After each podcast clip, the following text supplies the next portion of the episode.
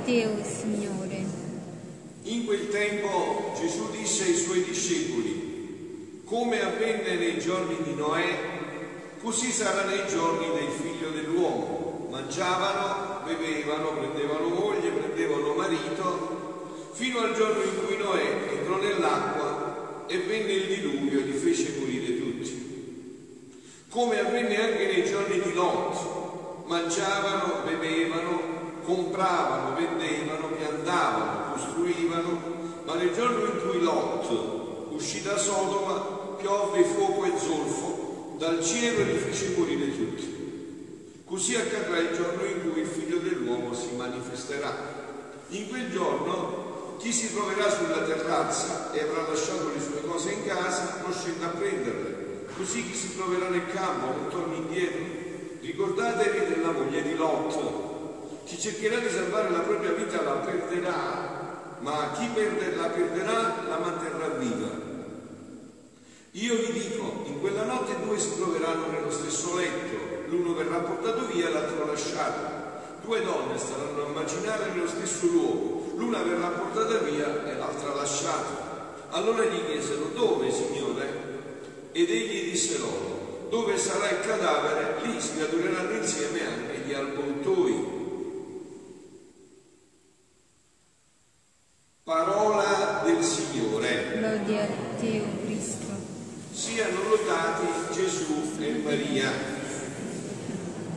Avendo la grazia, come vi ripeto tante volte, di avere Papa Francesco che al mattino celebra la Santa Messa e fa l'omelia, noi possiamo utilizzare questo dono sempre più, perché io lo vedo, come vi ho detto già, anche questo diverse volte, propedeutico proprio per inserirci in quello che è il mio argomento preferito, la vita nella divina volontà, dove il Vangelo è più utilizzato a questo. Gesù dice che tutto quello che lui ha rivelato a Luisa ha tutto come fine questo. Quindi anche la Sacra Scrittura tutta si deve compiere in questo dono della divina volontà. Ma, ma, ma procediamo con ordine. Entriamo attraverso un'omelia di stamattina di Papa Francesco. Il pontefice commenta il Vangelo odierno e dicendo che il passo descrive la vita normale degli uomini e delle donne prima del diluvio universale.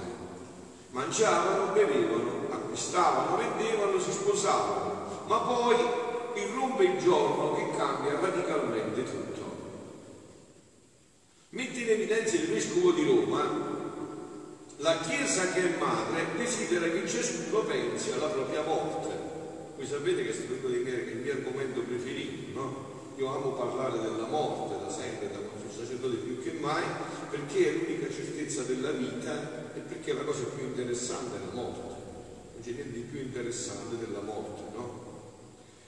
Tutti sono abituati alla normalità della vita, orari, impegni, appuntamenti di lavoro, momenti di divertimento, è sempre Papa Francesco. Eh? E se si pensa istintivamente che l'esistenza, e si pensa istintivamente che l'esistenza andrà avanti sempre così.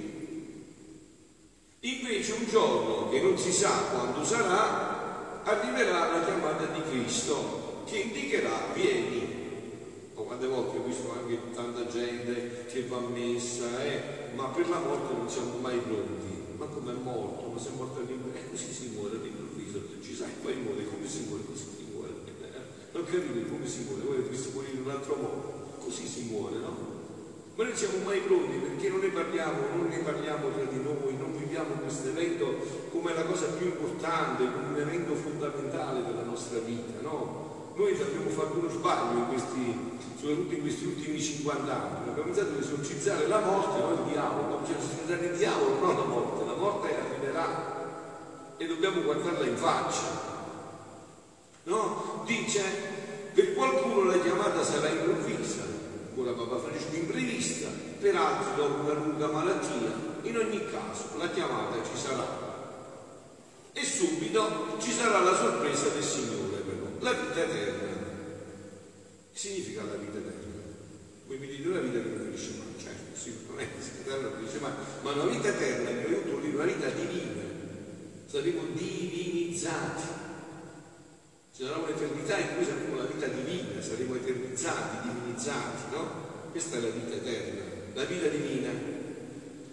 Perciò la Chiesa in questi giorni, dice Papa Francesco, ci dice fermati fermati per pensare alla morte, fermati un po', fermati per pensare alla morte.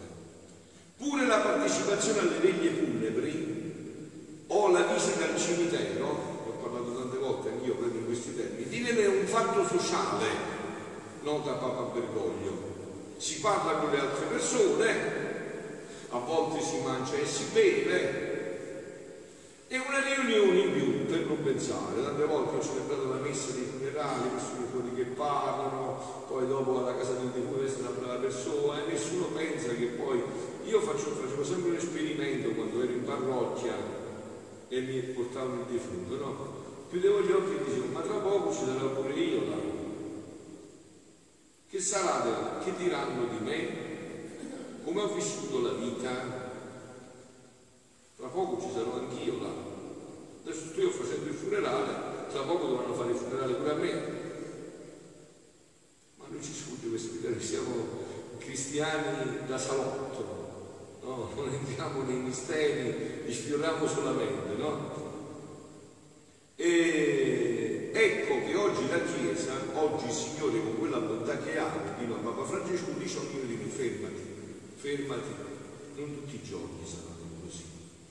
Io che sono sacerdote poi insomma telefono, telefonate in continuazione, no? Padre, ho il tumore, mia sorella, mia mamma c'è il cancro, e ti hanno detto, una continuazione, ormai già è, è continuo per me, no? Sentire questo. Ormai è continuo proprio una routine continua, no? E... Fermati un po', ecco che oggi la Chiesa con quella bontà che ha dice a ognuno fermati fermati un po', non tutti i giorni saranno così. Non abituarti come questo fosse l'eternità. Non abituarti come questo fosse l'eternità. Ci sarà un giorno che tu sarai tolto, l'altro rimarrà e tu sarai tolto, tu sarai tolto, no? Tante volte abbiamo detto, eh, vedo io, no? Magari quando muore un nostro vicino, una persona che conosciamo, no, è morto, no? ma non pensiamo mai in quel momento che questo un giorno si potrà dire pure di noi, eh, non ci, ci sfugge sempre il punto fondamentale, che non è per farci paura, assolutamente, è per vivere bene, per impostare bene la vita e per impostare seriamente la vita, no da sceneggiare di televisione, no, sono 30 anni che lo vedo, no? non è una telenovela, non è solo le pagliacciate, no? È una cosa seria la vita, è una cosa molto seria, che va impostata seriamente, no? Per esempio, fa bene in famiglia o dal medico anche l'inizio di una giornata di lavoro. Oggi forse sarà l'ultimo giorno, non so, ma farò bene il mio lavoro. Pensare alla morte, sentite, non è una fantasia brutta, è una realtà. Se è brutta o non brutta dipende da me, come io la penso, ma che ci sarà, ci sarà. E lì sarà l'incontro col Signore, questo sarà il bello della morte. Sarà l'incontro col Signore, sarà Lui a venire incontro, sarà Lui a dire vieni, vieni, benedetto dal mio Padre, vieni con me. E questo è, è scusate, attendere questo non mi riempie di gioia. Cioè, attendere questo incontro che ci dà vieni, benedetto dal Padre mio, vieni vieni dove ci sarà più pianto, dove ci sarà più dolore, vieni a godere questa eternità con me, no? E quando arriva la convocazione di Dio, non c'è il tempo per sistemare le proprie cose. Il Papa racconta la recente confidenza di un prete. Giorno ho trovato un sacerdote 65enne più o meno e aveva qualche cosa non buona, non si sentiva bene. È andato dal dottore e ha detto, ma guardi, dopo la visita lei ha questo, questa è una cosa brutta, ma forse stiamo in tempo di fermarla, faremo questo, se non si ferma faremo quest'altro e se non si ferma incominceremo a camminare e io l'accompagnerò fino alla fine. Bravo quel medico. Ecco come si parla, come si vive un'esperienza, no? Cioè noi siamo pronti a stare vicino a chi soffre, non dicendo bugie, ma preparando l'incontro con Dio, se non siamo preparati noi. Perché vedete carissimi, io adesso, eh, Papa Francesco conclude dicendo esorta tutti ad accompagnarsi reciprocamente nel cammino della vita verso l'incontro con Dio. Bisogna eseguire tutti i propri compiti e faccende, ma sempre con lo sguardo là, al momento in cui il Signore verrà a prendermi per andare da Lui. Io per bene se si posta la vita così, con gli occhi sempre rivolti a questa, all'eternità, dire sì, io qua, tutto provvisorio, ho fatto la casa bibile, ho fatto l'ultimo iPhone, no, l'ultima, ma tutto provvisorio, tutto con questa provvisorietà che da un momento all'altro dovremmo lasciare tutto in un istante, tutto provvisorio, eh? tutto quello che sperimentate ogni giorno attraverso le persone che conoscete, no? che hanno la casa con tettuccia bibile, ma poi è servito soltanto per far uscire la barra dalla tettuccia bibile, la stessa cosa sapete pure voi come me eh, che facciamo finta di non sapere, di non parlarne, ma che conosciamo. Noi invece come cristiani dobbiamo parlarne seriamente, profondamente, così com'è, nella bellezza, nello splendore. Per noi la morte non è andare a per noi la morte è l'incontro decisivo, la bellezza di un'eternità, dove incontreremo tutti coloro che ci hanno preceduto, dove insieme andremo a vedere un'eternità di gioia con l'amore di, con Gesù che abbiamo desiderato tanto incontrare, con la Madonna che abbiamo desiderato tanto incontrare. Questa per noi è la morte questa morte va, va riflettuta perché sapete, no? Dice Teilhard de Chardin, il mondo, quindi già prima della morte, il mondo apparterrà a chi potrà offrire fin da adesso la più grande speranza. La più grande speranza. Noi, il mondo apparterrà a chi può offrire la più grande speranza. E chi può offrire la più grande speranza? Dei figli della divina volontà di coloro che hanno conosciuto che già prima della morte questo regno dovrà venire sulla terra ed è un regno che già ci anticipa quello che sarà per l'eternità. E già questo, chi ci è sentito, no? Che eh, mentre eh, la parola del, del, del, Vangelo dice no, come avvenne nei giorni di Noè, cioè che cosa avvenne nei giorni di Noè? Era anziano, e il suo popolo, la sua gente del paese lo vedeva che inchiodava eh, per prepararsi l'acqua, no? Dice, questo è il bambino, sei proprio scemo, fin bambino, col sole che c'è, inchioda l'acqua, no? E Noè inchiodava e pregava, inchiodava e pregava, invece la generazione al fianco come faceva?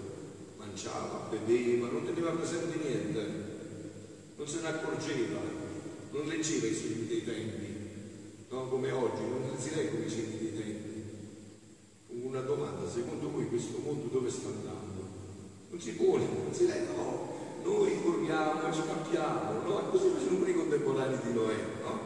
Invece il mondo è di chi ha una speranza, chi spera, chi spera non solo appunto in questo che ha detto il Papa, che è la speranza, diciamo, eh, che tutti dovremmo meditare perché la morte è un'esperienza della vita, ma c'è una speranza ancora più grande che io sto cercando di, di, di annunciarvi da diversi anni. Questa realizzazione del Padre nostro nell'umanità, questa espressione che venga il tuo regno, sia fatta la tua volontà come in cielo così in terra.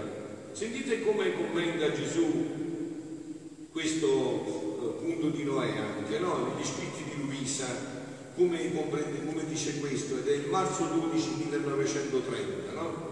Dice Luisa, il mio volo nel fiat divino continua, nella, nella mia povera mente si saltare senza girare nei suoi innumerevoli atti.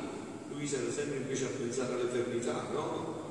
Mi sento che una forza suprema me la tiene come fissata nelle opere del mio creatore ed essa gira e rigira senza mai stancarsi Oh quante belle sorprese trova, ora nella creazione, ora nella redenzione, di cui Gesù benedetto si fa narratore di come in ciò che mi sorprende non è altro che un'invenzione più grande del suo amore.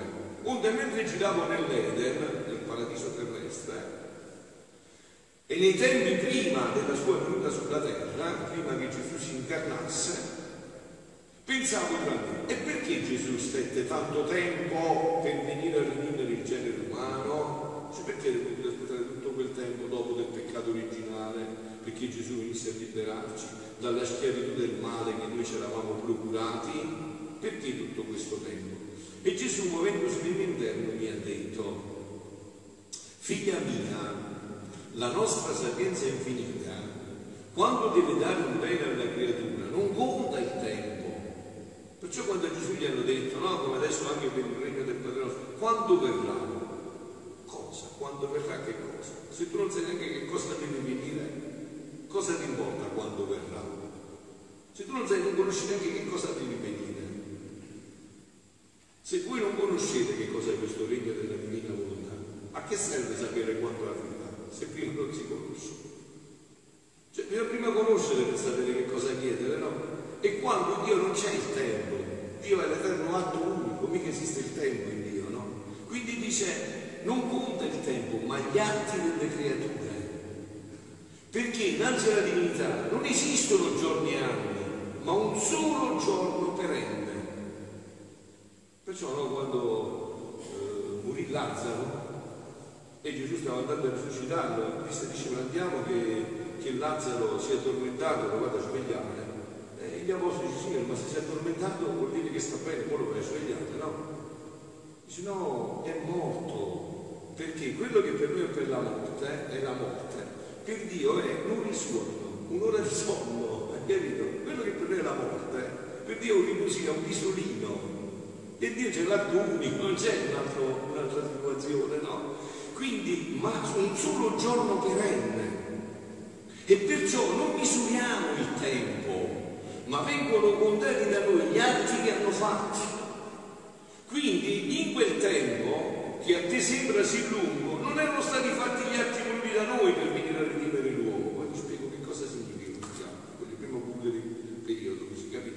E solo gli atti determinano a fare il bene, non il tempo, molto più uomini costringevano la nostra giustizia a sterminarli dalla faccia della terra, come successe nel diluvio che solo Noè meritò con l'ubbidire alla nostra volontà e con la prolissità del suo lungo sacrificio di fabbricare l'arca, di salvarsi con la sua famiglia e di trovare nei suoi atti la continuazione della nuova generazione in cui doveva venire il promesso Messia.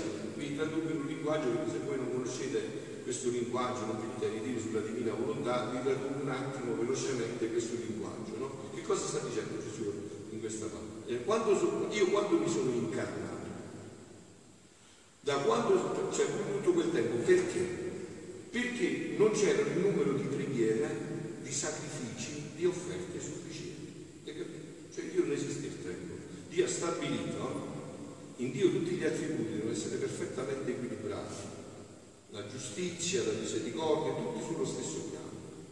Allora Dio ha stabilito che quando l'umanità avesse fatto un certo numero di preghiere, questi sono gli atti di sacrifici, di offerte, di sofferenze, lui si sarebbe incarnato, si sarebbe fatto uomo e veniva a salvare l'uomo.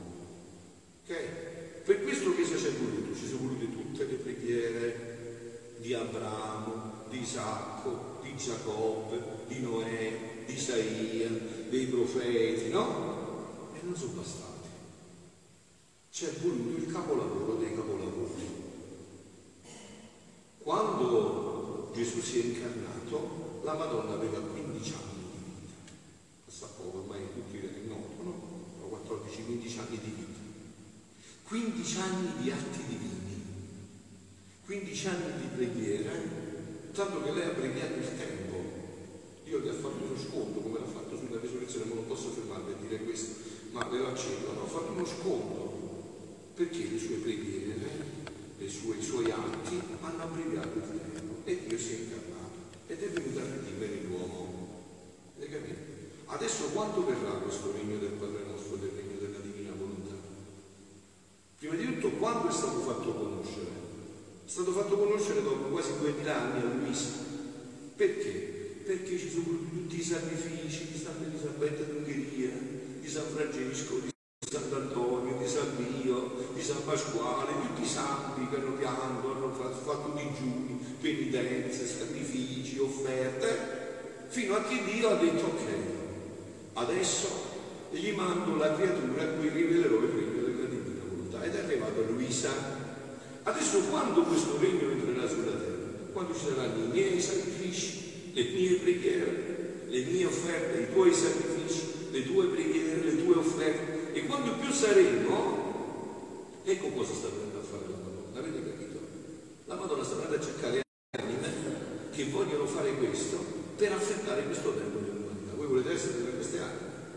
La decisione deve essere, no? Io già ci sono, ho già deciso di entrare in questa da, da anni, grazie a Dio. Questo è il tempo. Questo sta dicendo Gesù. Stasera sta parlando a noi, non è che sta parlando alle nuvole, sta parlando a noi che siamo qua. Questo è il tempo. Ci sono tutti i sacrifici, le lacrime. In Dio tutto è giustizia. La giustizia e la misericordia devono stare sullo stesso piano, non è che uno può stare più alto e uno più basso, no? In Dio tutti gli, gli attributi devono essere equilibrati perfettamente.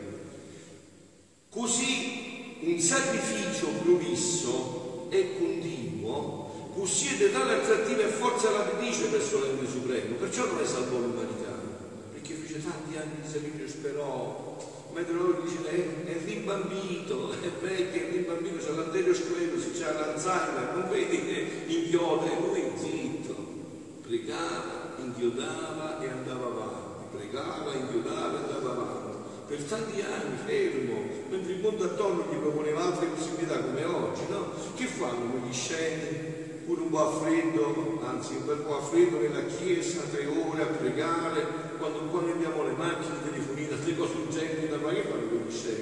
Per gli zoppi, per i bambini là dentro, che fanno? Che fanno più da, da pregare? Il mondo mica si salva con che fanno loro quattro gatti là che pregano, il mondo si salva con i telefonini, con l'efficienza l'intelligenza, con le capacità, con la tecnica, con le scienze, adesso che fanno quello?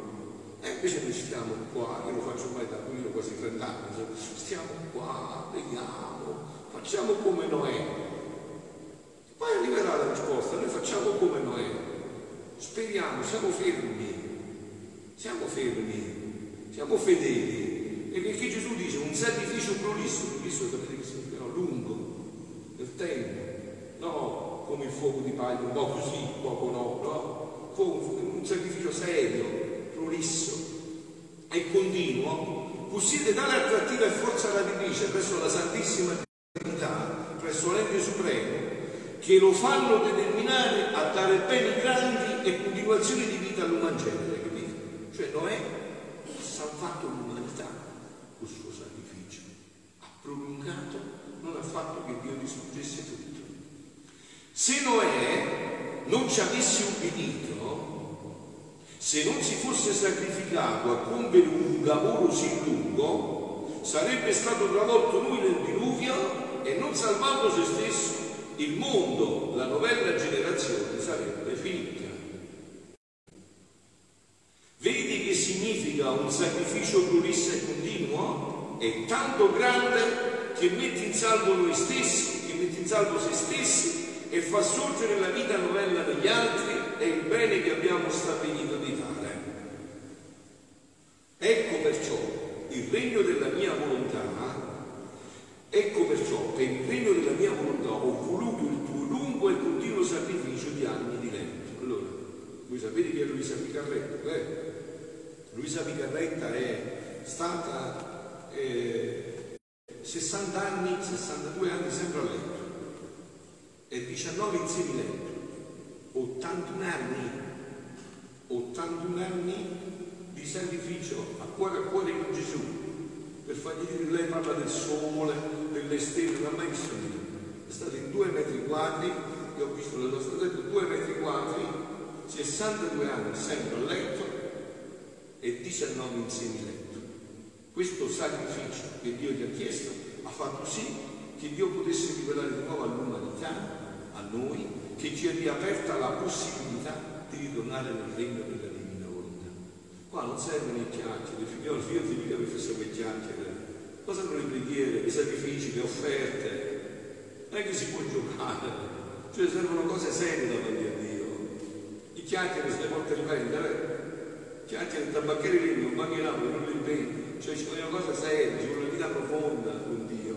E allora Dio fa grandi cose perché Dio può fare tutto. Ecco perciò il regno della mia mediunità avuto il tuo lungo e continuo sacrificio di anni di letto, il tuo sacrificio che ti metteva te in salvo più che l'arca nel regno della mia divina volontà e inclina la mia bontà a dare un bene sì grande, di farla regnare in mezzo alle creature. Beato miei figlioli e beati voi se sappiamo approfittare di questa grazia. Chi avesse bisogno di comprensione